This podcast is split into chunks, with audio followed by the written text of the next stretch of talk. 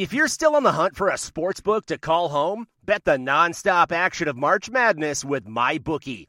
Enter bracket contests for a chance to take home prizes of up to $25,000 or pick from a huge selection of straight bets, props, and odds boosts. Whatever your style, MyBookie makes it easy to play your way and get paid.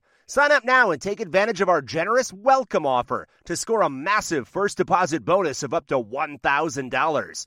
All you have to do is claim promo code MADNESS50. But the fun doesn't stop there. Get up to the minute odds, free bets, and expert predictions to help you decide who to put your money on. The best part about MyBookie, you can bet on anything, anytime, from anywhere. Use promo code MADNESS50, that's MADNESS50, to secure your limited time welcome bonus today. Get up in the evening feeling like Craig Thompson. Grab my laptop, set up my mic. I'm gonna rant and rave some before I record. Grab a glass of Coke and Jack. Cause when we begin recording, I know I'm not refilling that. Talking, previewing all the games, analyzing stats and plays, laughing, poking fun at names. Jeremy reads and quotes Phil Steele zine, pulling up numbers and reads, starting to get a bit off topic, see? What? Don't stop, make it hot, yell about the games not. Chris will start a fight about the rankings tonight. Mountain West connection and the hot takes don't stop now. Whoa, whoa, whoa, whoa. Whoa, whoa, whoa, whoa, don't stop, make it hot, yell about the takes, not Chris will start a fight about the rankings tonight. Mountain West connection and the hot takes don't stop now. Whoa, whoa, whoa, whoa. Whoa, whoa, whoa, whoa. We're biased against your team, and we make that clear. Don't get paid, don't ever fade, cause we're already here. Talk about hoops and football, cause we got all the swagger. Sometimes guests come on the show, but we never have Mick Jagger. All the writers cramping up. Matt's throwing his arms up. Kyle's got all the funny stuff. We go until SBN shuts us down, or the Mountain West hunts us down. Mountain West shuts us down. Nobody's gonna shut us down. Don't stop, make it hot. Yell about the takes, not Chris will start a fight about the rankings tonight. Mountain West connection and the hot takes don't stop now. Whoa, whoa, whoa, whoa. Whoa, whoa, whoa, whoa. Don't stop, make it hot. Yell about the takes, not Chris will start a fight about the rankings tonight. Mountain West connection and Welcome the back to the latest Mountain West now. Connection to Whoa, podcast. whoa, uh, Jeremy whoa. Moss here, hanging out with uh, Whoa, Matt whoa, Kennerly. whoa, whoa. Website, of course, mwcconnection.com. Uh, we're on YouTube now. Yay, right? Woohoo. Check us out there. Um, yeah, we also got on what Stitcher. We're on um, uh, Blog Talk Radio, iTunes. Please give us a review. That's all we care about. We want reviews to help more people listen to our amazing show. And each and every week, we're gonna do this. We're gonna try to make this a everyday thing or every show thing. And I apologize, I started to do daily podcasts, but did one. So sorry, folks. I'll get one up on Friday, maybe. I was one for two this week. But here's where we do food. Brandon wants to come on food show. So we're discussing should we have some sort of off season just food show just to talk about food and stuff? Maybe we could do some research for people who like want to take a road trip to other Mountain West towns and talk about mm, maybe Food choices? where the best places to get food in the West is. Okay, let's head to eater.com and do some research, I guess. We'll figure it out. We'll figure out. That's a good way to put it put it in there besides, hey, let's talk about your favorite food. Yeah, We'll just- exactly. we'll do something like that's a good way to stick it together to kind of make it all mesh. But we are we're gonna talk um we're gonna do food at the moment because bacon versus taco is still going strong, and I'm telling you, it's a conspiracy because it's still 52 percent to 48 percent in favor of Team Bacon. There's a long way to go, though. I thought it ended. foremost. When does it end? I know you probably told me this, but is there an end end end date in sight? There's at least another month of this. It it's a long term thing. I think it goes until like the end of May, if I'm not mistaken. Because these are both AAA affiliates, right? Yes. Okay, so their season starts pretty soon. So I maybe thought I went with, uh, which makes sense. Keep it going during the season for a little while to get some more interaction. Yeah, the season here in town actually starts tomorrow night. I think the Salt Lake I know they had their media day a couple days ago, so they're probably starting this week as well. So we're gonna talk about that. We got that, but the biggest important breaking news: Wednesday, National Burrito Day, which means don't go to Chipotle Day as well, right?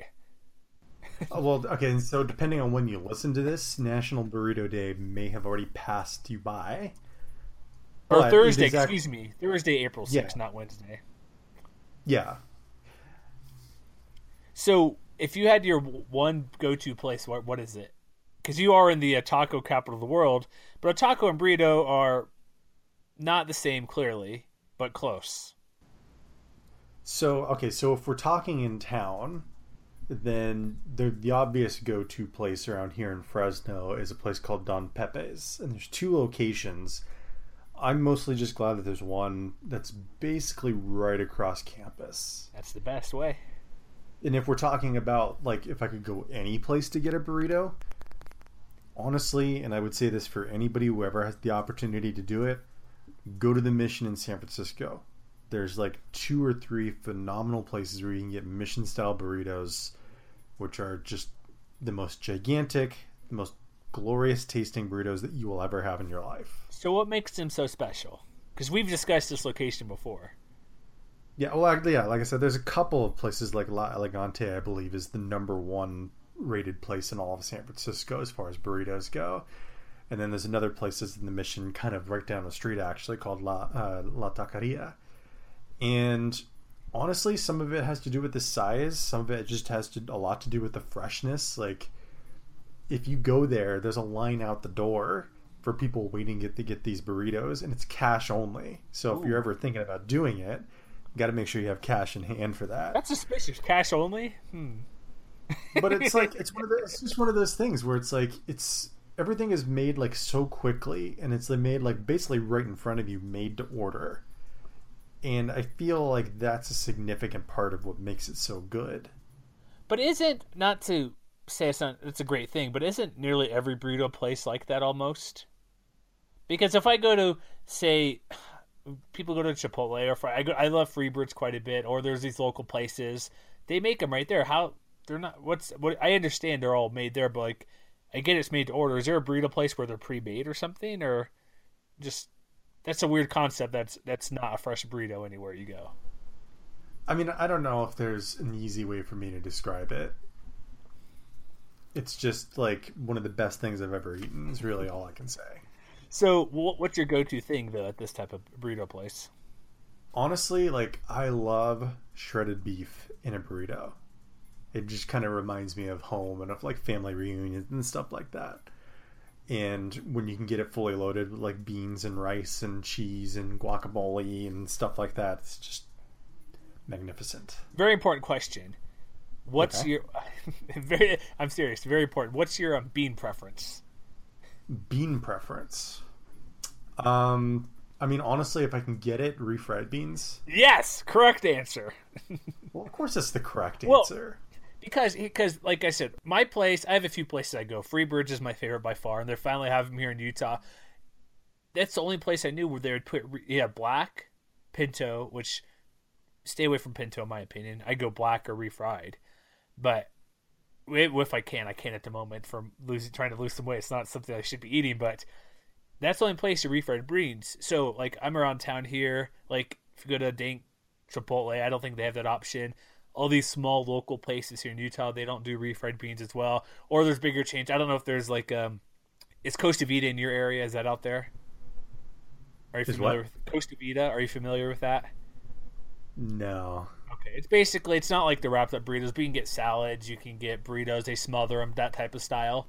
So it's not like wrapped up to go. You just you just eat it like out of a kind of a tin there. It's not one you put in your hands to pick up. There's no refried beans there. I'm like that's weird. So I'd, I stick the black beans in those places, but if I can get refried beans, that's the way to go. Would you put refried beans like in a taco or a burrito salad bowl, something on that type? Uh, That seems iffy to me. That's where I go black beans. in a taco, no. I mean, in a in a Well, I mean like a bowl, salad, like or a salad. I mean like the burrito bowl essentially. I would probably not be eating a taco salad or something like that. uh, Okay, that's fair. No. It is burrito But day, it's like- so it's not taco salad day. Yeah, but I mean, and and just as another word of advice for all the burrito enthusiasts out there, if you didn't catch it the first time around when they were talking about it, do yourself a favor and run a Google search for burrito bracket. Oh yeah. I think I may have mentioned this on the podcast before at some point. But this would have been like a few years ago now where 538 basically went and tried to identify the best burrito place in all of America. So if you are traveling somewhere, whether it's in California, which by the way has its own region in this bracket, uh, whether it's across the West, whether it's in the East Coast or the South or New anything Mexico like that, has some pretty solid options. chances are you can find a good burrito place anywhere you go. I would say too, like I'm from Texas. There's some decent places there, but here in Utah, like I said, there's a lot of these smaller places. People joke like, let's just go to Beto's because they're all either called Albertos, Betos, Rancheritos. They're all kind of the same name. Robertitos, yeah. Essentially, they're all the same. They're not similar. By cle- clearly, they're not similar. Well, they are, but they're all a little bit different. But I was surprised, and I'll tell you this: if I'm getting a burrito, I'd go to the one. There's a specific one I go to, but breakfast burrito is my choice no matter what. Number one choice by far. That's fair. I usually go sausage, sometimes steak, but usually sausage. And it depends too. There's places around town where it's super greasy, and I don't like that because it kind of makes you feel sick. Or there's the one place I like. It's um, I forget which one exactly called, but it's kind of where East is near me now. But there's a couple that are really good. But if you get a good breakfast burrito, I'll go 2 a.m. It's 8 8 a.m. for breakfast, lunchtime. I'll get that. Those are probably the best places to go. But yeah, look I'm looking at the burrito bracket now. They have a co- couple different combinations. Um, but here's the under honestly, here's the underrated burrito. No kidding. Um, okay. I know you. I know you uh, preference and go to the Taco Bell as well. Correct. If I, I mean, if it's if I'm on the move, yeah, it's. I mean, Taco Bells are everywhere. Yeah, I mean it's it's not your favorite, but there's some decent stuff you'll get there sometimes, right? Yeah, it's not bad. So there's one they don't have it around here in Utah. It's I guess it's I don't know if it's a regional thing, but it's just the uh, chili cheese burrito. It? Because I know when I go to if I'm in Houston or Texas, they always have that on the menu, but they don't have it here all the time. They do sometimes. Do they? You can't get a bean burrito. It's just called a. It's like a chilito, chili cheese burrito. It's made a specific way, I guess. That's weird. It's weird, but it's it's it's basically kind of chili wrapped. It's it's very simple. So the reason it reminds me now, I'm looking at that 538 um, best burrito. One of them looks like that, where it's, all what is it? It's chili and cheese and tons and tons of cheese. But it's like I don't know what it is, but it's just so good. It's very simple, but very good. Sometimes simple works, right? Uh, Yeah, definitely. And I'll tell you too. Um, I, I said this a bunch of times. Our good friend Chris Hondras, who came on last week, told me about a place. If you're on Disneyland property, down the left side, about a mile down from there's like uh from from the main gate on that left side, which I guess if you're well opposite side of Disneyland, I guess going away from the freeway, there's a great place at Strip Mall. Forget the name. Check that out. But that's burrito stuff. That's burrito talk. I guess. Are we good? I guess we can skip the other part we're going to talk about. For, the benefit of our listeners who may not be aware of some of these places, and can I just name check a couple places that were in the bracket back in the day? Definitely. It's 2014, it looks like. So I'm looking at it right here, and they're making me very hungry, and it's almost 10 p.m. o'clock, or 10 o'clock for me. Apologies if these places don't exist anymore, but I do want to shout them out in case better. anybody wants to check right? them out. If they're on this So list. for, for our New Mexico listeners, first of all, the number one seed in the West was actually a place in Albuquerque called Frontier Restaurant. So go check that out. Uh, Illegal Pete's, which I know there's one in Fort Collins. I didn't get a chance to go there when I was there. Uh, that was also in the bracket. Um, in Vegas, there's a place called Komex Fusion. And even in Hawaii, there's a place called Konos in Hale- Haleiwa. So go go go make your stomach happy. I should check this place out because this whole long article, it's just where bean and cheese are all it takes. That's basically what the chili cheese burrito is at Taco Bell. But I'm, I'm sure this is much better. Bean and It's, cheese. it's out in Los Angeles at Al and Bea's in LA. I haven't had a chance to go. I'm hoping to actually get there next week. To LA or to that place? To, to both, yeah. both because it's like it looks exactly like what it is at Taco Bell, but better. And those places, like you mentioned, out the door. Are you familiar? It's a weird concept to me because I'm familiar with it. Do you know what a kolache is? Right? Uh, Have we discussed No. this before? and you said no. probably flat-footed. It's basically it's like a it's a breakfast thing. It's like a hot roll with f- food inside. So like it's like a Oh. hot biscuit filled like typically breakfast. So eggs, sausage, ham. You can get you can get savory ones, sweet ones, where you can get infuse it with like um, whatever you want for breakfast, a jelly or fruit or peach. You know, what I mean, just that type of stuff. There's this little place in Provo near me, like where I used to work at. They would have for our department every Wednesday we'd get these things, like get the kolaches. They're about as big as a, a baseball. And you usually get maybe two. They're really good at filling. You go down there, dirt cheap. It's not cash only, but it's literally if you walk, you can't walk into the store because it's probably about what three porta potty sizes to give an estimate of like how big it is, the standing area, something small like that. So pretty Yeah. small. Line out the door for it takes a while because they're so fresh. I went Saturday morning at 8 a.m. and I was way too late because I had to wait in line for 45 minutes. And they have guys doing magi- magic stuff next to you to keep the kids occupied and just kind of screw around. But super good, super cheap. But find it. I guess there's got to be kolaches. If you go to LA, there's got to be a place for kolaches. Go find a kolache place. So good. Yeah. And also, can we shout out San Diego too? Because I think among the Mountain West cities, they probably have their burrito game most on lockdown. So what? Let me ask you this: What's better, a good burrito or a good fish taco or shrimp taco? Ooh. Um, can I just can I just say yes? I don't want to both. that question any other way. Can I ask you a shrimp or fish taco? What's your preference that way? Fish, and that's no disrespect to shrimp. It's a good call. That's okay. Let's just say this: we were going to talk about the Masters, what they're doing because it's Masters week, and was it UNLV's former Adam Scott's out there is pretty good. He's not making the dinner, but some British guy is. So let's just say we'd serve burritos. Is that quick enough to go over that? I yeah, that's actually what I would do. Because that's like what Tiger Woods did. He well, not burritos, but something simple had burgers. It's like Yeah. there we go. All right, let's get to football talk. So if you made it this far, thank you. We'll now get to some, some football talk this week. It's always good to talk food. Brandon wants to join us, so we'll make sure that happens for some sort of a tour of where to stop in each city for for these games and everything. So we had some news earlier today on Wednesday. The national schedule came out for ESPN and CBS games for the Mountain West, which is always uh, exciting to look over and kind of see what's going on. Are you surprised? Are you ha- first off? Are you happy so far? Fresno has zero weeknight games. I'm actually kind of surprised. Um, just because, at least in recent history, th- there's been a habit of at least having one at home. And I know that that's going to make a lot of fans around here happy, is being able to get all six home games on Saturdays. Oh, so it is every home game. I just noticed no Saturday games at the moment. No, I think they had one Friday game on the. I thought they had one Friday game on the road. Maybe I was imagining that. No, I, I kind of zero, but I didn't check if they, all their home all their home games were Saturday only. Um, let me just run. Uh, yeah, it looks like looks like you're right. Never mind. Um, but actually, I went back and looked. I was like, when did the last time that happened? It actually hadn't happened since 2012. And I know that, you know, chances are, at least especially early in the season, because September can still be really hot around here, so they're probably going to be all Saturday night games.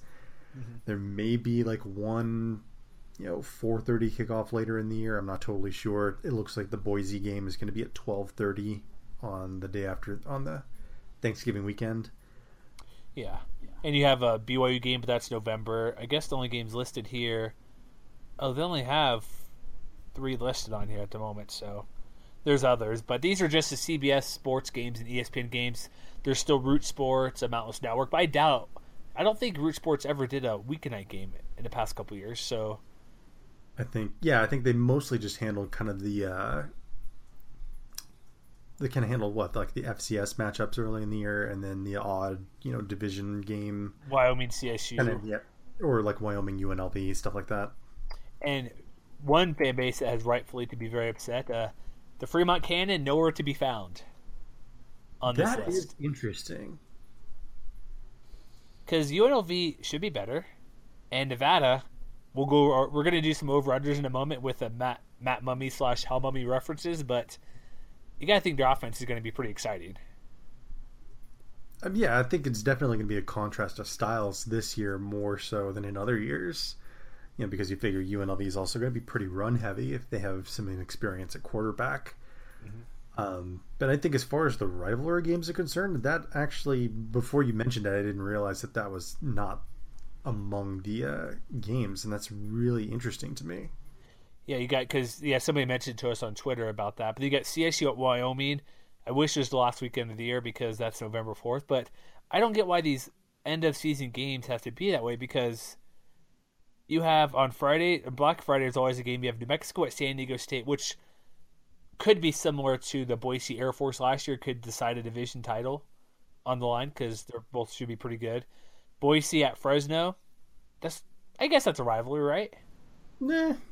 Yeah. You... I mean, I mean, ostensibly, it's like the rivalry between a hammer and a nail. But you know, who? Okay, I maybe we. I know we've asked this before, but who would you consider Fresno State's main rival? San Diego State.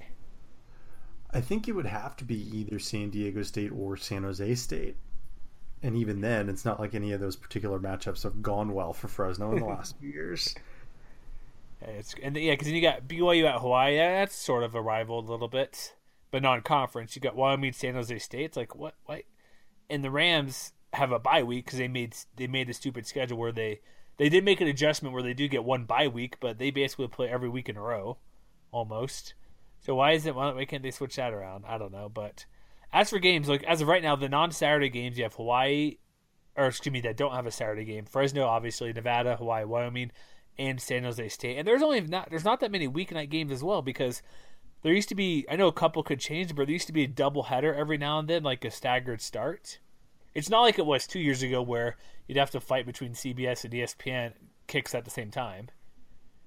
But the schedule looks nice because could this because maybe this is this possibility.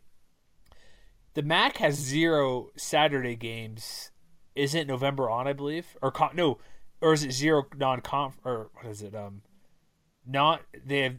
Is it conference play? They have no Saturday games. Is that correct? I think. If I remember correctly, it's that they have zero conference games on Saturday in November. That's what that November on. So a yeah. full month, which is okay. I'm curious. Maybe that has something to do with the Mountain West getting more of these. That's only one month essentially. Yeah, I have no idea. Oh yeah, it looks like it only is November. Awful Announcing did something again on this because it's been a while we've noticed that. But so anything stick out to you like for who got games? So we know Boise gets to most because they're a side deal, which we'll get to in a minute. But we do get Boise at San Diego State, but on CBS Sports Network. Which here's the thing: people complain about that channel. There's reasons to complain because it is on a little bit higher tier.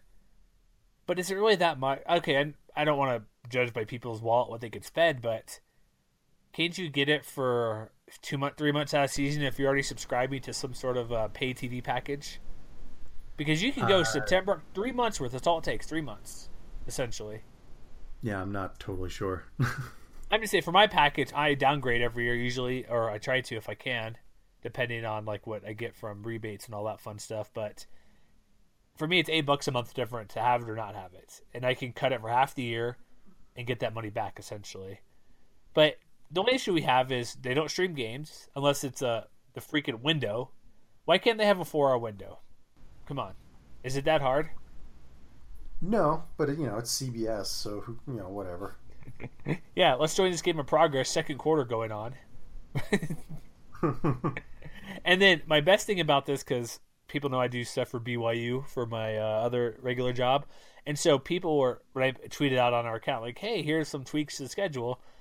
BYU at Hawaii, and then um, what is it? The uh, Utah State game is also on CBS Network. I mentioned this out there because we could. I, I'm like I said, it could be really cruel. That game against BYU could be on Time Warner Oceanic, and nobody could watch it. that would actually be really funny, though. I would love if that would happen. People like you might as well put no TV on the BYU schedule. It's like people relax. Commentators are fine. My honestly, my only issue is that at start they don't have the window preference or streaming. That's it. You That's kind of a big deal, but come on, it's not that bad. You just got to check Twitter for Periscope. Find one hero out in the Hawaii crowd willing to stream the game for free. Exactly. So it's I just thought that was funny, but people who complain about it still that like it's that's why the Mountain West is worse. I'm like, hey, you could be Conference USA and have your games on beIN Sports. Okay, so you were asking me what stood out to me in the schedule. Any, any surprises you finally come across? Did you happen to notice how many games New Mexico is featured in? Six national for ESPN. yeah. Right? They, they get like a lot of run this year compared to a lot of you know years past where you know, you know, you know maybe their, maybe their profile wasn't quite as high, but I think that is a credit to the job that Bob Davie has done in the last couple of years to really build them into a legitimate contender in the conference. You need to And- address them by its proper name. Football Bob. There we go. That's okay. Now I know who you're referring to. Thank you. Yeah, And I mean it's and it's interesting too because they are kind of getting that weeknight treatment more so than any other team. Like their first matchup at Boise is on a Thursday night, and then later Four on, these. Four of them. yeah, and then that later on they have you know uh, Friday night at home against Colorado State, and then Friday night at home against UNLV, and then on the road, interestingly, at San Diego State on a Friday night, which you know if we're circling one game on the last week of the season that could change Black a lot Friday. of things. That's probably it. But I think that that's really cool for the Lobos to be able to get those audiences, to be able to, to get that spotlight to themselves because they've put in a lot of work and gotten the kinds of results that deserve it. That's true, but also fans need to show up for their games. That's true. They had that game hosting Boise State after beating them the year prior. Yeah, they got curb stomped this past year, but at least by Brett Rypien, who tore them up. Show up to these games. Right now, your football team is a miles ahead of your basketball team, which is, is weird to say. And so, Has that ever happened before? I doubt it because Bob Davie took them like to their first ever bowl game when he, or not Bob Davie, Rocky Long before he said, because remember the infamous quote, "I cannot do anything else here. I've done as much as I could at this program." How good was the basketball team in 2007? I'm going to look this up real quick. How bad was the football team in 07? Was that the final year they made the bowl game? Okay, so uh, in, the two- in, 2000, in 2007, under Steve Alford, they went 24 and 9 and finished third in the conference. Tournament bid, I'm assuming. Uh, I don't know. Let's see. this is really riveting podcasting. Uh, it they had an NIT berth. Okay. Was that the But same I- year that Rocky think- Long took him to a bowl game? That was the year they won nine games. Yeah. Okay. Uh, well, it's it's interesting. It's just show up. It's like you like I tell people people are finally coming around to watching New Mexico football because if you like I say it every time. Like I was on New Mexico. It's not a brag up clearly, but seeing what they did when they nearly beat Boise State the first time around, like when they they've always caused them problems when they joined the league. But I was on them like months before people like I usually during summer I get brought on to various radio stations across the the Mountain West to talk about them. They're like, "Who's your team to look out for?" I've always said New Mexico every time, but when they won four games, whatever it was, Bob Davie, I'm like, "Watch out for New Mexico." Trust me, I, I, and it's it's true. If I always say the same thing, if they could have a quarterback who could sort of throw, and an, a defense that does not give up too many points, they could easily win the conference. And I don't think I don't I don't think that's far off to say that if it's Austin Apodaca who's throwing the ball, if it's Lamar Jordan being the QB there, and their de- defense has improved, but their points per game is too high. If they can get those two things a little bit better, there's no reason they can't win the conference and win ten games. The other interesting note I found of this was Wyoming has quite a few games, which is good for them. They're defending. What do they get? Eight of these? Three, four, five, six, seven overall. I'm curious. Um, I think CBS Sports Network had the first pick on Saturday, September 16th, or the only picks, because you have Oregon coming to Wyoming on CBS Sports Network, and then Stanford at San Diego State also on CBS Sports Network. Yeah, I mean, isn't that the same weekend? I think that's the same weekend where, for example, Fresno State's going to be at Washington. So it's- I imagine they're, you know, they haven't accounted for all these non-conference games yet. Sure. And I imagine, especially in September, when you know some of these teams are going out to, you know, tilt at windmills, basically. Um, that you know, even if they aren't national games on you know this particular package of, of games for CBS Sports Network and for ESPN, it's going to be on like Fox Sports One or you know the SEC network or something like that. Well, here's the reason that weekend's interesting because you have Air Force at Michigan, probably Big Ten Network game. Yes. Colorado State at Al- Al- Alabama.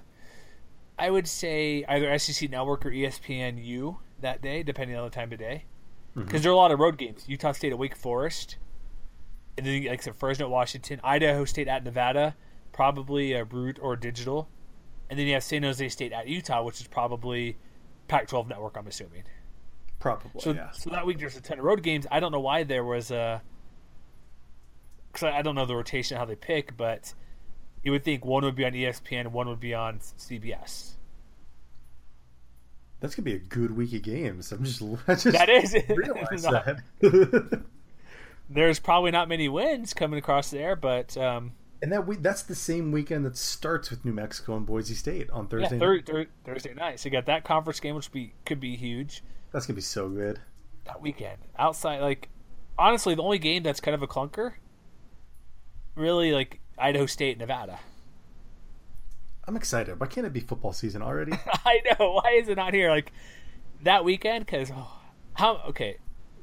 No, we're not gonna. I'm not gonna go that far. We don't need to go down that rabbit hole right now. But um, can I just make one stupid upset pick now? sure. Wyoming's gonna beat Oregon. I'm gonna hold you to that. Is that really that stupid though? Just because of how bad Oregon was last year, and they have a new head coach in town. I mean, I still think that there's some kind of catch it with the Ducks, but uh, I'm not gonna say it's outside the realm of possibility. Wait, did you say catch it or cachet? Cachet? Did I say ca- Whatever. You said cash it.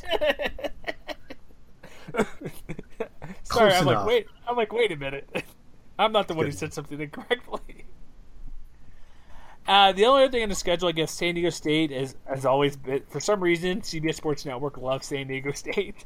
Not sure why, but they do because they have was it five, six, seven other games on CBS Sports Network. That's a lot. I don't. Do you have any reason why that's the case? I do not. And it's almost always night games when they're at home. I think it's more interesting that a team like San Jose State is going to be on ESPN a little more than San, San Diego State. Why? I mean, I imagine pr- it'll probably be something like ESPN three for a game like, for ins- for instance, at the end of the year, Wyoming and San Jose State. You know, Well, it depends how good Wyoming is. You know, San Diego State and San Jose State might be like the seven o'clock game on ESPN two or something like that. You know, San Jose State at UNLV is probably going to be like an ESPN three game. That's I'm mm-hmm. I'm assuming that's what it's going to come down to. Because there's not that many streaming games from ES from the Mountain West on ESPN three. There's usually maybe what four at most, not many. Yeah, football? there's not that many. Because they stick games on. Well, ESPN News typically goes to the American Conference for the most part. But I don't know anything else you want to mention on the schedule. I think that's pretty good covering it all. I think you're right. So let's do this really quick. Um, one more. We'll do our over unders here in a moment. Here, we don't make this too long. We're at half an hour at the moment. There was a this happened. I thought this already happened, but I guess last summer, Craig Thompson talked to the Reno Gazette Journal about the TV structure package, the bonus st- bonus uh, stipulation. I thought it went into effect last year, but this year it's changing officially. So, for those who don't know, you probably sh- some oh, maybe this you heard this up. Excuse me, somewhere if you played a on basically ESPN two or higher, so ESPN two, ESPN, ABC, or CBS, something one of those. So not ESPNU and not CBS Sports Network, due to ratings. It had to be a home or conference controlled game. So conference games or home non conference games. And so you got paid three hundred thousand for a weeknight game, half a million for a Saturday game, plus some incidentals or late kick times for a few extra bucks for those like 8 p.m. Or Mountain or 7 p.m. Pacific kick times. And so, and Boise State had their own side deal where they were guaranteed, I believe, five other six home games on an ESPN channel. So they got built in money right there, right away. And then you can do the math right now quickly if you keep up or want to do it. If you're in the Mountain Division, you get a bonus just because you're playing Boise State more than the West Division. And some teams skip out playing Boise State. So because they get more ESPN games. That's being scrapped. So those bonuses are still in place, but it's being divided amongst 11 teams. Hawaii being the exception because they have their own deal with Time Warner Oceanic pay per view, which, as much as I hate, it gets them some money. I just want an option to watch it in the U.S., even pay maybe. You think that would be an option, right? To even pay for in the U. in the, in the mainland instead of those weird Periscope feeds where you have to do portrait lock on your phone to watch. so, but a couple of things that starting this year, which is a good deal, and like good thing, like he mentioned, a golden ticket if you're playing, because part of it too, it's luck of the draw, because if you're not playing Boise State and it's say Wyoming Air Force, and there's a 12 day window or six day window, it depends how good your team is. And so that could go to ESPNU. Like your budget could be like the difference was zero to maybe a million dollars or, two million dollars to some schools, which is completely unfair. Which they should have fixed it sooner. So now what it's doing, every it's being div- divvied up evenly. So each team gets one point, approximately one point one million. But then Boise State still has a side deal which pays them almost three million per year, two point eight. I want to say it was here, two point nine. Two uh, two point nine total. So that's unfair about that, but this has to be the right decision. I mean, I think you're right, and I think especially when you consider the fact that teams in the Mountain West, when they are scheduling their non-conference things, we've talked about this in podcasts past about how you know Fresno State is making deals to get a million and a half to go play USC, or Nevada is getting a million dollars to go out and play Northwestern and stuff like that. Mm-hmm and so I think when you take this kind of equity in consideration with that kind of equity, I think in the long run it's going to make the conference more competitive. Like, yeah, Boise's still going to be getting the extra, you know, million and a half or so. You know, I think at this point, kind of based on brand more than anything. Um, but I think in the long run, like maybe the next five years or so, I think it'll eventually even the playing field because you know B teams will be able to you know put that money into the program you know to be able to build better facilities you know attract better recruits stuff like that. And i think it'll make the mountain west better you know over time. Sure, and the TV deal, I think it ended in 2019, I want to say, so there'll be renegotiations. Here's the thing, because there's a lot of action on our Facebook page about this and on Twitter going back and forth. I, even though making agreements with, uh, okay, I hate to say this about San Diego State fans, but it's true with any fan base. There's always a small amount that will complain about anything and cry about anything, about the smallest disadvantage. I even made a joke which I thought was hilarious. There was um oh shit, I need to find it real quick. Um basically saying that uh, BYU or Boise when they play BYU, they have an off week and then like an extra and then before they play them and then extra day to play San Diego State. Mm-hmm. And I put a joke reply, which I had assumed people got it because it was in all caps. Is a why does Boise always get the advantage? And I signed it most at most San Diego State fans.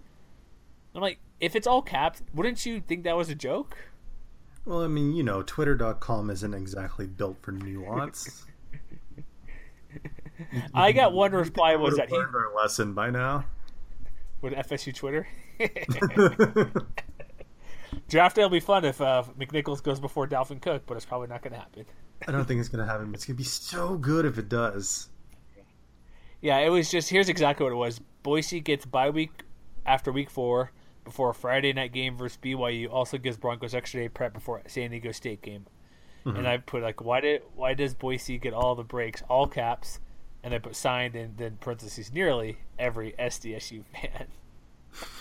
but which I thought that was pretty clear. But here's the thing: like I think I arguing and like our Facebook's going nuts about this. The re- the clear reason, like the guy replies to me, he's like, "Your point makes no sense because." Boise State, if you're gonna tune, if you're flipping through Thursday, Friday, even Saturday nights, and Boise State, what would you rather be tuning in for a minute? If it's Boise State or San Diego State?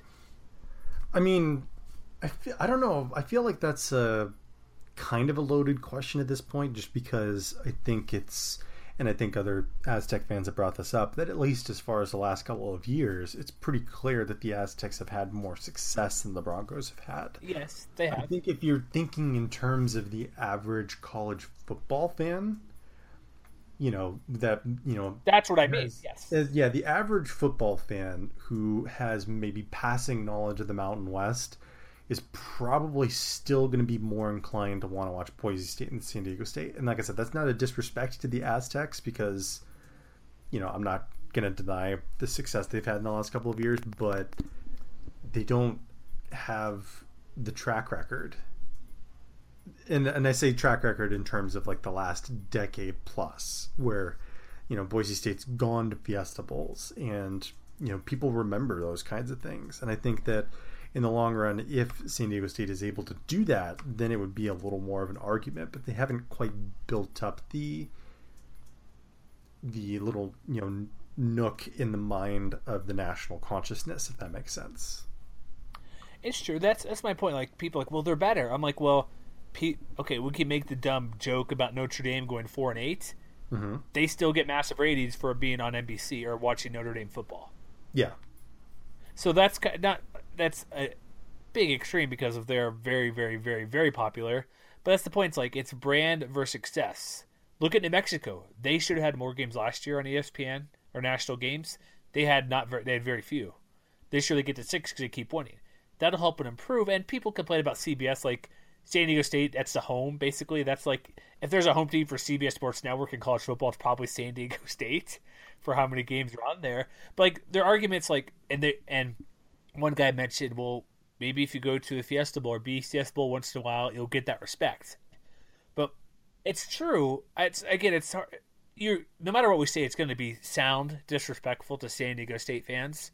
And I even mentioned, like, I even talked, like, went back and forth while. I'm like, your point's valid because they are currently, they're like, okay, first off, they call Boise State a middle of the pack team. If you win 10 games, you're not middle of the pack you're a good, very good football team. And then like, like, well, ranking middle of the season mean nothing as well. I'm like, they were ranked top twenty heading into the final week of the season, not midseason rankings. This was the final week. They were ranked in the top twenty, and had they beat Air Force, would have had an inside track to going to the Cotton Bowl. Yeah, that's not mean, that's not week six rankings. That's week fourteen and week fifteen rankings. And I mean, to add to your point, it's not disrespectful just because I think it's true. Every, I think every fan base intuitively knows this. Going undefeated is hard, and there's a reason that nobody did it last year. Yeah. And one other thing I brought up, which okay, here's what I'll go back to my point. Like we joked about this before the show, but it's true. You had San Diego State going to the Big East years ago. Boise State deciding to go to the Big East had to sign the contract. Had and at the time, Boise was still a better program. San Diego State was not where it was now. It was getting closer, but they weren't winning double digit games, winning Mountain West titles back to back. And I'll say this a million times. Had San Diego State been perceived as good as Boise State, they would have got that sweetheart deal to return to Mountain West. But it's Boise State who had it because, honestly, had say San Diego, San Diego State decided to stay in the Big East, and who knows what would have happened with the American had they had to go independent for years or come back later, the Mountain West would be just almost well nearly the same without them than with them. Is that fair to say? And so that's kind of my point. Go back to there. If you're the better program, if you think you're the bigger, better program, you would have gotten the deal, but you didn't. And that's where the difference is. Now it's much closer. San Diego State has been better the past two years, but also in the next TV deal, there's no leverage from any team leaving to another conference. The next TV deal in a couple years will be, or at least it better be and should be, even across the board. Whatever the revenue comes out to be, it has to be split equally. And I yeah, expect I that to be the case. I and agree. so that, that that's just my final thoughts. Like if if Aztecs were the better program, they would have gotten the deal, but they didn't. And so that's where you stand. Yeah, and I mean, but I think I think this is the kind of conversation that changes very slowly. That too, yeah. Like, but like you said, it's the kind of thing that's really only going to change if the Aztecs break through in the same way that Boise State did. Like they basically have to get to a New Year's Day game and win it in order to be taken seriously. I'll say this again: don't, good teams don't lose to South Alabama. Just saying. I mean, and that's the same standard that I would hold any team in Yeah. the the Mountain West. Like I know Fresno State fans feel like they need to be in that conversation too about, you know, moving to the Pac-12 someday, which I don't think is going to happen. But um, like if you want to be taken seriously like that, that is the bar, and it is very high for a reason. Yeah, people were pissed when Utah State lost to Arkansas State all those years ago, despite Arkansas State winning the Sun Belt for however many years in a row they were winning it at the time. Yeah, So I, am not picking on. Uh, it maybe sounds like I'm picking on Aztecs, but this conference you shouldn't lose to a Sun Belt team. Boise State plays Troy, pretty good Sun Belt team, very good Sun Belt team. Boise should still win by at least two touchdowns. Mhm. So let's get to our. I, I guess it's our main topic. I don't know. Is that how far we are? We're sitting at 40 minutes already. we can call it a main topic. How about that? and the scheduling and that stuff. We I not a rant, but we had go get going on that stuff. So over unders, we were gonna make up some fun over unders, which we kind of did, but I was lazy. Work got in the way. But ESPN was lucky to bless us with an updated um, power index. Nice. I don't know how it got updated, but it's updated. So here's what we're doing: kind of a little game here, kind of over unders, um, win totals, I guess, and then we'll have some fun ones at the end. So let's kind of make these quick so we can discuss the fun ones a bit more more quickly or Okay. have more time. So this is order of FPI as well. So Boise. Oh, jeez, we got to start with Boise State. Is that true? Is that is that true? Uh, I mean, it's at the top for a reason. So yeah. They're they're 57 in the uh, Football Power Index. So here's a couple quick numbers before we get to it. They they say Boise State right now 0.2 chance of going undefeated, 28.9 chance of winning the conference, which okay, good for them. They're sitting at we'll put the over under at 8 wins because we're going to round down. It's technically 8.1. Okay. Are they going are they going to get over or under 8 wins? I think it's pretty easy over. He'll take nine or more wins because they've won ten the past. They won nine regular season games the past couple of years, and or no, ten last year. lost to uh, Baylor. So you think it's a foregone conclusion they'll get uh, above that to nine? Yeah, I mean, I think even though they're missing some key pieces on the offensive side of the football, I think it's kind of foolhardy to go against the track record that they've established. Really quick, here's the lose games that are potential losses on their schedule. I could see where they may get blown. I'm going to say over as well, just to get out of the way now. But at Washington State, possibility. Mhm. New Mexico is never a given. Um, at BYU, at San Diego State, and then they lost to Wyoming last year. So there's at least five games they might lose on the schedule, and even they go to CSU. So there's six games that are tough on their schedule, and then I'd say Air Force is a step below, but there's six games they may not win this year. But I'm Yeah, I still mean- going to take the over. Long story short, the Mountain Division remains the Mountain Division. Exactly. So next team, real quick, is San Diego State. We're gonna, like I said, blast through these really quick. They actually have a higher probability, eight and a half, hmm but yet they're ranked lower a little bit, which they're not that far lower. I think they're they're 62. Yeah. They're actually given a 40% chance to win the conference, 0.1 to win out. So San Diego State, part of it, we'll say it right now, the West Division. I said it was terrible. People got mad at me, but it is. I think it's still pretty terrible. Improving slowly, but still pretty bad. They get, here's a couple of tough toughies on the schedule: at Arizona State, Mhm. hosting Stanford. NIU, they're still not what they are, but it's okay. They they finally get Boise again on schedule at home, and they go to Hawaii, and then obviously New Mexico except Black Friday. Yeah. Are they going to win nine games with uh, quarterback returning? Basically, they lose P- Pumphrey, but you know they got Rashaad Rashaad Penny back there doing his thing. I mean, I think like Boise, this is a pretty clear call too. I think that they're they're gonna be probably in a few more fights than they were last year. Uh, you know, one or two of the teams in the West Division may, you know, play them within one score where they were getting blown out last year. But I think it's pretty safe to say they're still the class of the division at least, and so I would say, yeah, they'll probably win. The they'll, I'd, I would go with the over. Because did Arizona State make a bowl game last year? I don't. I want to say they didn't. I think last year was a down year for Arizona State. Todd Graham. They lost uh, Mike Norvell, who's at, at Memphis now, right? As their head coach. Uh, yes. They end up going. Um, yeah, they didn't go to bowl game. They lost their last. Oh, that's a team that started off like five and zero or something. Four and zero. Then end up going by yeah, five and seven. So that's not a necessarily a super tough game, but it's something to look out for. But I- will go over two. I'll go eight and a half. I'll say nine or more. They got CSU. They're sitting at seven point seven. So do we round up to eight for them? Yes. That's right in between. So the Rams, um, are one of our next over overs, kind or not over over over unders. they got that new stadium coming up. Is that going to give them a boost by any means? I mean, without knowing kind of the historical precedents for moving into a new facility, I'm not totally sure, but I wouldn't be surprised. So they moved their home opener, Oregon State, so they actually have a bye week in the in the season, which is nice for them to have. They host Oregon State. They're at seven and a half. That's interesting because Oregon State's not a good team. Colorado lost their quarterback. They go to freaking Alabama. yeah. Then they have like New Mexico's not easy on the road. They go to Wyoming. They host Boise. Are they gonna? Would you say they're gonna win eight games next year? Because I remember my stupid upset pick late in the year to recap the season or super early was Rams are going to win the Mountain West Conference. So I have to say over, I guess. Yeah, I mean, I think a lot of it is going to depend on how well they do against the West Division, and I think that the the toughest matchup they're going to get is traveling to Hawaii. Mm-hmm. But at the same time, Colorado State should be a really good offense that puts up points against just about anybody. So while the non conference schedule has a few more challenges than the conference schedule, I think I, I would probably go over here as well, actually. So they'll get to nine wins? I think they will. Because look at their non conference schedule, I could easily see them going three and one, just losing to Alabama. Mm-hmm. And then a beneficial for them, they get the off week before they go to Hawaii. So they go from Tuscaloosa, hang out at home for a while, then they can go to Hawaii on Saturday night game.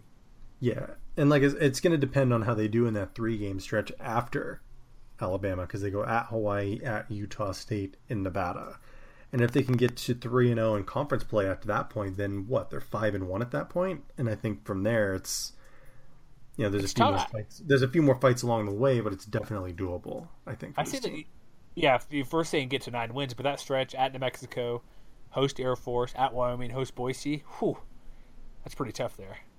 Yeah. Taking the over, we will do it and take the over. And they're in the FPI, they're one spot behind San Diego State.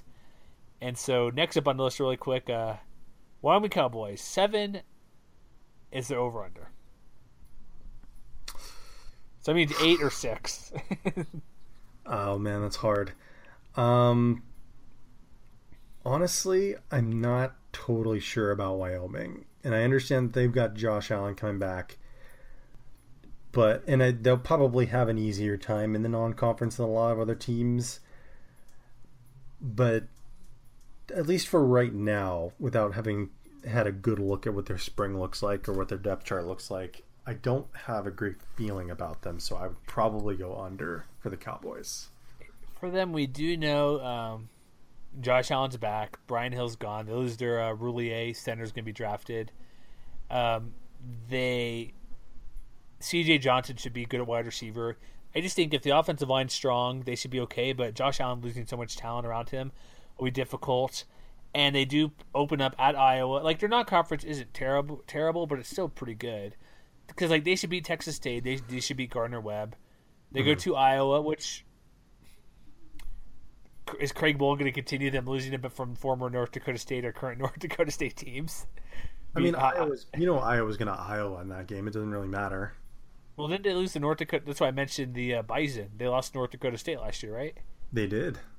So there's that. And Craig Bohl used to coach there, and Wyoming is uh, pretty good. So they could be like honestly, like this is not me just spouting off because of we're pimping the league, but I wouldn't I wouldn't be overly shocked if they were to go four and zero oh in conference play. Yeah, I guess not. Because Oregon, like you said, they have a new coach, Willie Taggart's there. They weren't very good last year. They still got athletes, and what he did at South Florida is pretty impressive prior to moving up to Eugene. But they go to they go to Iowa. Iowa that could be win, like I said. Gardner Webb, yes. Oregon at home, maybe. They host Hawaii for the oh that's the um the um shoot what's it called the uh, Hawaiian Cowboy Trophy right? What's, the it, what's it called? Trophy? Yes, that's that trophy. That's the best one. So you got that, but they could seriously go five and zero. Oh. They probably won't, but I wouldn't be surprised. They got to go to Boise. They got to go to Air Force. Uh, you said under right at six. Yeah. I'm gonna trust Craig Bohl and say over. All right then. It's it's a tough one to say, but I think they can do it over. I think because, like I said, they should win before their bye week. They should have at least three wins. I think they can beat um, New Mexico at home, Fresno at home, and San Jose State on the road. They just need to beat like uh, Boise and Utah State or CSU. Yeah, So- like I said, it's it's a lot of it is It's tough. how how they play on the road. I think because they have a very friendly home schedule this year. True, yeah, because the only the easy road game I'd say is San Jose State. That's it. Yeah. All right, so ooh, that's a that's a tough one. Next one, real quick. I'm gonna say the over no matter what. Air Force at five. That seems awfully low. the reason why it's low, and I, I remember was, I think it was like 4.2 earlier. Part of it, part of their formula is um, returning players, returning starters. Mhm. And I believe Air Force loses nine defensive starters off last year's team, That yeah, I guess that would make sense. and that's why. However, and so that's like even a quick glance at their schedule. They get VMI. They get off week before Michigan, which they probably won't win, but their road schedule is pretty tough. At Michigan, at New Mexico, at Navy, at Nevada, at CSU, at Boise State. Holy crap! Are they going to win a road game? Apparently, the only team that has less returning starters in the entire FBS is Michigan. Oh, there we go. They face off in week three. Interesting. Yeah. Okay. I mean, yeah, they're definitely going to have a lot of questions in how they replace some a lot of the talent on defense. But I feel like if Worthman can be as good of a passer as he was last year, that offense is going to be killer. We got to praise um, Robinette though, Jalen Robinette. Yeah, but I mean, even even without Robinette, with the Or running attack coming back, it's it should be as good as it was by the end of last year. And so that's so. why I would take the over. Yeah, I, I partly because Air Force is always prepared. Yeah, that road schedule is pretty brutal, but they could easily win every home game. Maybe San Diego State obviously being the exception, and, and even Wyoming. But I I, I got to say over because there was that one year where they won two games. That's a very anomal for them for, for that to happen. All right, Utah State's also the same thing at five. Oh boy, I. Uh, what do we know about Utah State? here, real quick. Well, um, I mean, I know that we know that they were unlucky last year in some respects. Very. I mean, Here- I feel, I feel, I, I have a feeling that when we start getting into the team previews, I'm probably going to feel better about Utah State than you will. I think that they're probably good enough to go over their projection here. And whether that's and whether that's a rebound to six and six in a bowl game like you know the New Mexico Bowl or the Hawaii Bowl or something like that, that I feel is kind of where they're headed. Well, real quick, they have a new offense. Mhm. They have hopefully they have a running game and offensive line to help that because they got Kent Myers back. Like I said, they probably have two of the best, one of the better receiving cores in Rontavian. Wait, it's Rontavian Carver or no Ron Quavian Tarver. Yeah. Jeez, and Rayshad Lewis, two of the best names as well. Kent Myers is back. Defense, they last year was tough because who they lost, but they bring back a lot of starters. Like they could, like they have Idaho State, they, they should win. I have no problem seeing them beating Wake Forest, who wasn't that great last year, if I'm correct on that. Wake Forest is never very, not never all that great. So that's uh, the return game from a couple years ago because Wake last year they uh, they did go to a bowl game and won that bowl game, but they lost four of their last five of the last seven games. They started off strong by beating up like on Delaware, Indiana, and Tulane. So that might be a win for Utah State, but they go to San Jose State should be a win. They got a good home stretch: BYU, CSU, Wyoming. I don't. Is, is that a good home stretch though? Because I feel like if they're getting to six wins, they're going to have to go two and one on that stretch. And I just meant- said than done. Yeah, I don't know if that's possible because think BYU's defense is going to be good.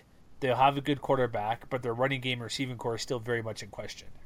I think if Utah State's going to get to six and six, and we'll talk more about this in future podcasts, they're going to have to go at least 500 at home, and they're probably going to have to go at least 500 in non-conference play. Uh, it's. But we'll see. Are you gonna? So what are you saying? Over or under? I'm saying over because I think they can get to six and six. I love Matt Wells, but all right. Oh man, I'm gonna say under right now. Okay. Because, like I said, running game was not very good last year. You got the QB receivers, it's defense, like all those things I mentioned, but they're they're not going to beat Wisconsin. I don't think they'll beat BYU. I don't think they'll beat uh, CSU. Wyoming maybe, but they go to UNLV, which they should be better. They got Boise at home. That's another loss. Had New Mexico, Hawaii. Just that last month of the season too. Like that, their conference, like BYU on. Look at that. BYU, CSU, Wyoming, bowl team, bowl team, bowl team. Mm-hmm. U, UNLV should put up points. Boise bowl team, New Mexico bowl team, and a road game.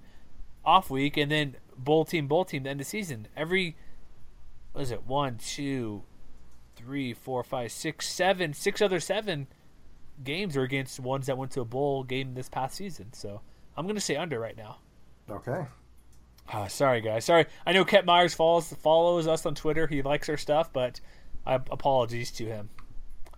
All right, this one's the most. This one might be even more ridiculous than Air Force. New Mexico at five. So you think it's where's where's the respect, man? Come on. I think a lot of it because you said returning starters has a lot to do with it, and they are kind of in the same boat as Air Force as far as returning defensive starters. Because yeah. Air Force has one guy coming back, New Mexico only has three. Because they lose um, Tre'Von Gibson. Mm-hmm. So who's their returning starters? Let me guess. They're uh, they consider um, Lamar Jordan a returning starter? Yes. So him, they have. I'm going to guess a random wide receiver and a defensive lineman. I think I Kenny know. Carson is coming back. I think he's the lone starter back on the defense. Okay, this may change because their defense hasn't been very good. Oh man. So what what is it? Five we said right? Is that correct? Uh, yes. Okay, they're going to start off two and zero. Oh. They're going to be Abilene Christian and Mexico State. I think I think they'll beat Fresno State. Do you believe that's the case? Probably, yeah three. They play Texas A&M in November 11th. How did that happen? uh, let me guess. That's Cupcake Weekend for SEC, and they think the Lobos are a cupcake, right? Could be. Here's the thing about New Mexico. I still have the Mike the Mike Locksley stink on them. okay. That, that's hard to wash off, man. So what are you what are you saying? I don't. I really don't want to say under because they surprise me every year, even though I backed them a couple years ago. I'm going to say over out of principle, but it's it's looking tough because the Tulsa game last year was pretty ridiculous for them. They gave up too many passing touchdowns. Air Force for Sim will be interesting, but that can grind it out to be either way.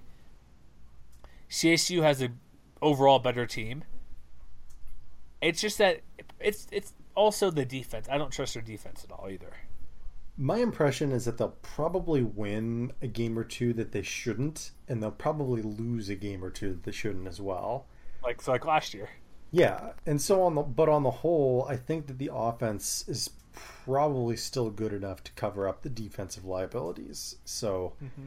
I would probably take the over because I think that the offense is still good enough to get to six wins. Because yeah, because I think like they could they should beat UNLV, they could beat Utah State both at home. Mm-hmm like I said, Abilene Christian three, Mexico State four. They just need two more to get there, and Fresno's probably five. So I'll go over anyways, but I'm not comfortable like them winning at Wyoming, mm-hmm. them beating winning at San Diego State. Those are tough games, but I'll go over just because I believe in football, Bob. All right, we need to make these quick. We're going running way too long. Right. So UNLV at five and a half. I say under. Same. Okay, we'll talk about them later. Uh, Nevada four four and a half. That has to be over, right? Oh no. I mean, I didn't have a good feeling about Nevada last year, and at least at this point, I don't know that they've done anything to really change my mind about it. So I'm going to say slightly under. We do know James Butler's back. There's a QB battle between Corn- Cornwell and um, Ty Gangi, but Gangi has the edge right now. They have a very unforgiving non-conference schedule. I don't have it up here. Who do they have in non-conference? At Northwestern, home Eh. versus Toledo, home versus Idaho State, at Washington State. I could see them splitting that possibly. I don't know, man. Does Toledo have um, Logan Woodside back again? I believe they do. Yeah. Yeah, that's a loss. I, I think they could beat Northwestern, maybe. Yeah, we can we can talk more about that later. Yeah, I would say, yeah, they're gonna prove me prove me wrong because they're in the West. So San Jose, UNLV, maybe. Uh, I gotta go under right now. So sorry, right. they're under. Hawaii, so Hawaii's four point six. Are are we rounding up or down on that? Uh, we're rounding up to five. I know. I'm just curious. They're closer to four and a half than five. I think they'll get it because they UMass, Western Carolina to open the season.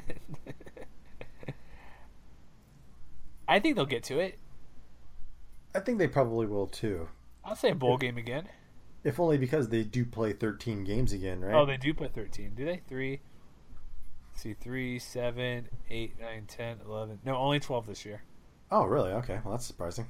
They start August 26th and get two bye game, two bye weeks. So There you go. I think they'll get to a bowl game because I think they can beat San Jose. I think they can beat UNLV, Fresno three, uh, maybe CSU four. Ooh, yeah, I, I, they'll get to six. I'd say six wins for them. Okay. Fresno State four. You go first. Uh, well, I'm going under. You have to, right? I mean, I think it'll be. I just tend to think, at least at this point, that it's going to be a longer climb back to the top than a lot of other people around here seem to think it will be. I think they'll me- definitely be more competitive from week to week, but I don't think it's going to show up all the way in the win loss column. Okay, serious question, and this is not to be mean or rude. Are they going to win more than one game this year? Yes. They're going to beat Incarnate Word. Who else are they going to beat? I think they could beat Nevada, if I'm being honest. It's a home And game, so I could see They, that. they should have beaten Nevada last year. Let's not forget that. And I think that if UNLV isn't able to get their quarterback situation sorted out, they could beat the Rebels as well. What about San Jose on the road? Um, I mean, I'm not totally sure about that. I haven't. I don't have a good feel on San Jose yet. Yeah, they got a new quarter, well, kind of a new quarterback in Josh Love there, but okay. I, I wasn't being rude, but looking at who they play, it's like, so it's there's only a couple winnable games on there. So hopefully, let's just say this: they're not getting to a bowl game like you did in Cal year year one for him, right? For Ted. Probably not. All right, last one: San Jose State at four.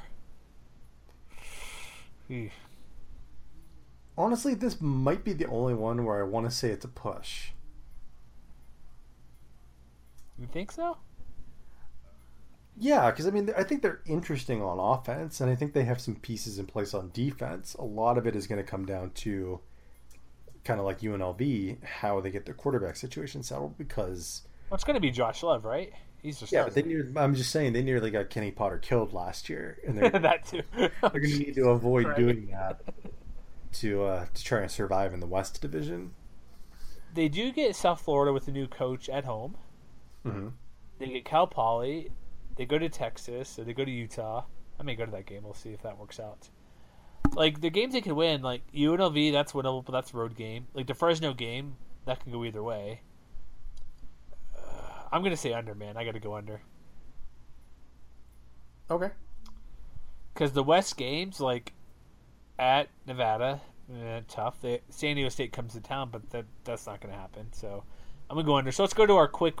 This is going way too long. Sorry, we're over, folks. You get bonus time here. We're at 65 minutes. So really quick, um, we made some of our own that hopefully they're entertaining or not. You can play at home if you wish. So people are in love with Armani Rogers at UNLV.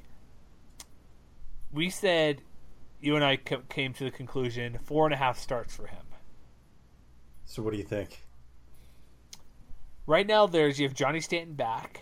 hmm and so he has the arm. But Rogers is a pretty highly regarded recruit who uh, redshirted last year, and they lost Dalton Sneed, transferred. Looking at their, Kurt Palandech. that's right, Kurt Palandech as well. He's also in the mix. Here's what I'm thinking: it could be over because they opened the season versus Howard and at Idaho. hmm two games where UNLV could win. I know, isn't this Idaho's last year in FBS? Uh, yes, it is. And they beat CSU last year, so it's not a terrible team, but normally they're not great. Mm-hmm. So I could see him getting a start versus Howard in Idaho. They get an off week before they go to Ohio State. I'm thinking with the early easy schedule. I don't know who's going to win the job right now because that hasn't been decided. I'm going to say over on him getting four and a half starts, so at least five. See, I'm thinking even if he does get into those games, I feel like there's I don't want to say it's a certainty, but that, that there's a strong possibility that he does not start those games. And with that in mind, I would say the under. I think the chances are that he'll probably appear in more than four and a half games. But as far as starting more than four and a half games, I don't think so right now. Okay, so that's sort of a different question or answer to both of those, yeah. which is fine. I, I get your, I understand exactly. So, how many games do you think he'll appear in if he's not starting? Like I said, I think he'll probably appear in more than four and a half, but I think he'll start less than four and a half. Oh, I wanted the specific number of some sort. Come on. All right, well, that's fine. A couple of starts. No, I, no, I just meant like if he's going to appear, like he's going to appear like in every game. So no, that's fine. I thought you would say, yeah, I'll, I'll see him in eight games. But I'll go over, you go under, because since you hate Armani Rogers, got it. Check mark. Oh come on. okay, next one, really quick. Um, I'm taking over on this no matter what, and I put it in millions. The mention of Jeff Tedford being a quarterback guru. oh yeah, absolutely. I, I couldn't have said that's high enough, could I? I guarantee you, you will hear it at least once per broadcast and especially if it's a new crew calling that game. See, the, and then like the the parlay on this would be like which quarterbacks they mention yes. most often with regards to his quarterback guru. Because obviously, Aaron Rodgers, come on, Aaron Rodgers is going to be the number one, but then like who's number two? Is it is it David Carr? Is it Akili Smith? Is it Joey Harrington? Kyle Boller. You got he. Hey, he got Kyle Boller to be a first round draft pick, man. Your periodic reminder, by the way, that all four of those guys were garbage at the NFL level, and that they were probably not as good as you remember them in college. But that's beside the point. Let me say this about David Carr. It was not his fault. He was sucked in the NFL. Okay, the Texans, David Carr accepting the Texans well, ruined him. Tony Boselli. That's all I got to say. Oh, jeez. Yes. Let's just let's take an expansion draft pick, which is nothing really to be excited about, and take it on an aging thirty-seven or so offensive tackle, I and start him. That's the re. No, I'm not because that's the reason they didn't take Derek Carr, and I'm still bitter about it. That nobody could give it to me otherwise. The PR backlash for not drafting or for drafting Derek Carr would have been huge, even though it was the right choice to make. Never forget.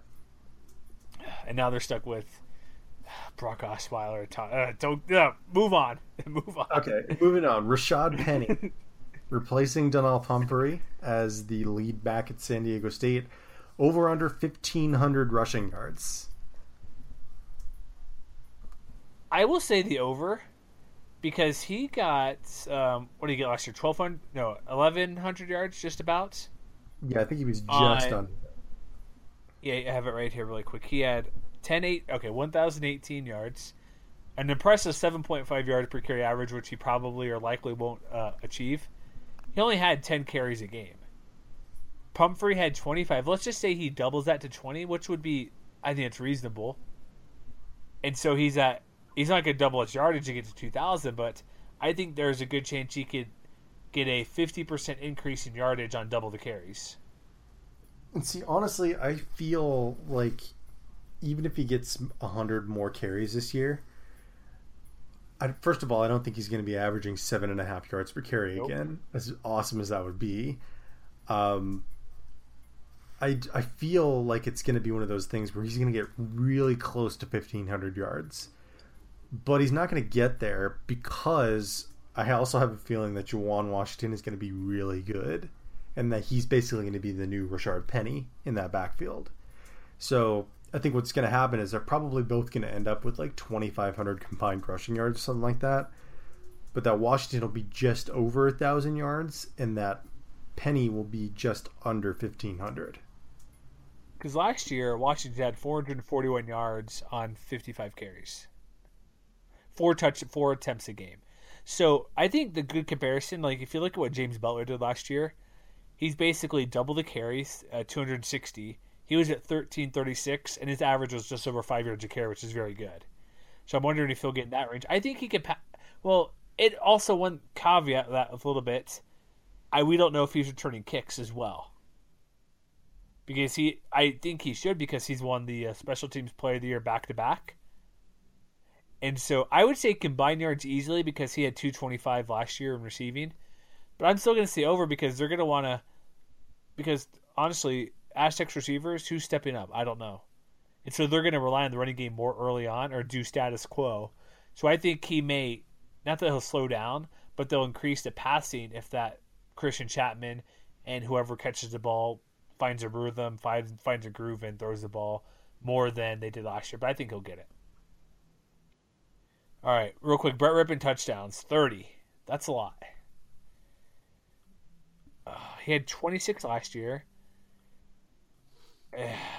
their schedule. I should have their schedule up in front of me again.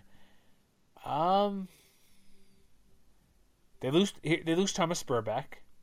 I'm going to say under because the receiving core is well. I guess they do have Cedric Wilson still. He could take up for Sperbeck, but I got to say under. That's a lot of touchdowns. Thirty touchdowns would be what would that be national? I guess under. I think he'll he'll get more than 26. I think he could get close, like maybe 28.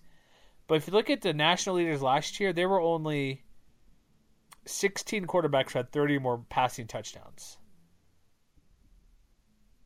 So that's that's a decent amount, but what do you think? Are you going over or under on this? I think it'll probably be slightly under as well, and I think a lot of that will have to do with the fact that even though losing Jeremy McNichols is obviously significant for that offense, they're probably going to figure out how to replace him with like two or three other guys, and I think they'll probably get a similar amount of production from that part of the offense. So while I think he'll improve incrementally again, I don't think it'll be enough to crack that 30 touchdown barrier. That's tough, and he struggled a bit at times last year as well. Yeah. All right, really quick. Um, Air Force QB Arion Worthman averaging 100 yards per game on the ground as much as I think it would be awesome if he averaged over that, I don't think it's going to happen. Because last year, um, oh shoot, where's the quarterback here? Dang it! Um, who was their starting quarterback last year? It was um, it was oh, Nate Romine. Nate Romine. He was not necessarily the runner. What did he average last year? Do you have that in front of you? I should have. Uh, let's it. see. Romine. I'm trying to look this up real quick. Because Worthington took over halfway through as well through the season. Yeah. And he's clearly looks to be more athletic and a more type of a runner than um, Romine was. So okay, so Romine only had 31 yards per game. Worthman, by contrast, had 84 yards per game. Because there's only one game where he got over 100. That was against Georgia State. What did um, I should look up Tim Jefferson stats? He'd probably be the most comparable. You think? I would think I'm going to go over because they lose uh, Jalen Robinette they lose they lose talent on that receiving core, which I know they don't throw a ton, but he's going to get drafted, I think, or will get drafted at some point. I and watching him take over, I I'm, I'm going to go over. I'm going to do it. I'm going to say over. I think he's probably going to end up somewhere around 80 or 90, which is still going to be really good. Because they also lose a bunch of running backs as well. Yeah. I need to look who it is because looking back at Tim Jefferson, he averaged maybe like 50 yards. He passed more. But he's mm. between 50 and 70. Nothing huge over his um, like final couple years as starter. So I, I but I'm going over. I'm going going big. All right. All right, real quick. Bull team six and a half. Under. Under. There were seven last year. So who's so who's not going to the bowl? Like who your bowl teams in really quick? You want to rattle them off? Uh, yeah, Boise, New Mexico, Colorado State, San Diego State, um, maybe Utah State, maybe Wyoming. Maybe. I'm not totally sure about Hawaii. I'm gonna go under and say there'll be six, because like I said, there's Hawaii came out of nowhere to get that still a bid last year essentially. Yeah, and it helped that they were. there's also other circumstances because of conferences who don't fulfill requirements. So I will say I'll go under, but I'll say six is the norm because they've had seven for a, a what wasn't it the past two years. I believe so. Yeah. So yeah, I, I think it's under because um, unless Utah State does something, I that's the team where I would go over the edge of them, and I'm not still entirely sure of what they what they're up to. This next one's tough, man. Um, ten win season, ten win teams. I'm gonna Two say and a half. I'm gonna say under. Because there were last year you had, and this includes bowl games. There were three last year. You had Boise State, Air Force, and San Diego State. New Mexico had nine, so there were four teams within one game. And then if you look the year before, I think they also had that same number. Let's see really quick. We should look this up. Um, no, there's one, but there was 2014, I believe, where there was two. Typically, there's like one, I believe. Usually, the conference champ, maybe the other division champ. Yeah, because here's the thing: there's four in 2014, all coming from the Mountain Division, Yeah. and that was the year Fresno won the division at six. Oh, jeez. oh man, the West is terrible. Was terrible. Is terrible outside of San Diego State, really. Yeah. That's fair to say. I'd have to look at the schedules more closely, but I got to say under because it's not the norm. Because three, I, I could see two is realistic every year, but getting three, it's happened twice since 2014, and even going back to 2013, they had only one. So I'm going as when Fresno was 11 and two. I'm going to go under, and I could see two like. Uh, typically, like this next year, I would see San Diego State and whoever wins the Mountain Division. Yeah, that sounds about right. I could see more because like I'm really high on CSU. Boise State should be close. San Diego State has a real good chance to be there as well. So it's a realistic possibility could see three, but I'm gonna take I'm gonna go safe bet say under and two and be a chicken. All right. All right, I think we're done. I don't think we need to add anything, anything else because we've gone 80 minutes. You're welcome.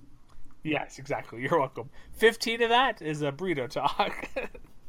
Yeah, feel free to skip that in retrospect. Well, maybe I'll put a note in the show in the show notes. Fourteen minutes and thirty seconds coming for football talk. So that's the show for tonight. We'll prepare. Oh, our next show is going. Is our next show going to be about um creepy um Fresno State Photoshop? We'll have to talk about that because it, it caught the attention of the mothership. For those of you who didn't pay attention to that, um, people are noticing, so we have to talk about it. We will make it fun. It might be a non CFB show a little bit, but how come the um, Puppy Bowl um, post was taken out of the puppy one? Did you notice that? I have no idea. I went back to the tweets real quick. I'm gonna make a video of it just because you can. And the puppy uh, puppy day, National Puppy Day, was removed on Twitter. I don't know. So, so if you have that, um, send us a screenshot on MWC Connection on Twitter. So that yeah, that's our show for tonight. Uh, thanks for listening, sticking sticking with us on your long commute or whatever it may be, airplane flight, uh, your sport at work. You want to hear two rando dudes chat about college football and burritos? Thank you, we appreciate it. iTunes, leave a review. Stitcher, leave a review. Here on YouTube, give us a thumbs up, I guess, and share on YouTube as well. Just give us a review. That's all we ask for, right, Matt? Yeah, give us something. We want to know how we're doing because are we just spitting the wind or are people actually listening? Well, I know people are listening, but maybe some feedback. We ask, do we have to? What do we have to do to beg to get feedback? What's the deal? we just keep asking nicely, please. Okay, well, that's actually please. Maybe do we need to be nicer to San Diego State fans at times? We'll, we'll say that we'll welcome you even if you're Team Bacon. Let's put it that way. Who? You're going out. You're going on a limb out there for you to say that. Well, I'll forgive you for now. for now. All right, that's what we got for tonight. MWCconnection.com is our website, so check out more off-season nonsense there. And as always, yes, we're biased against you. Yes,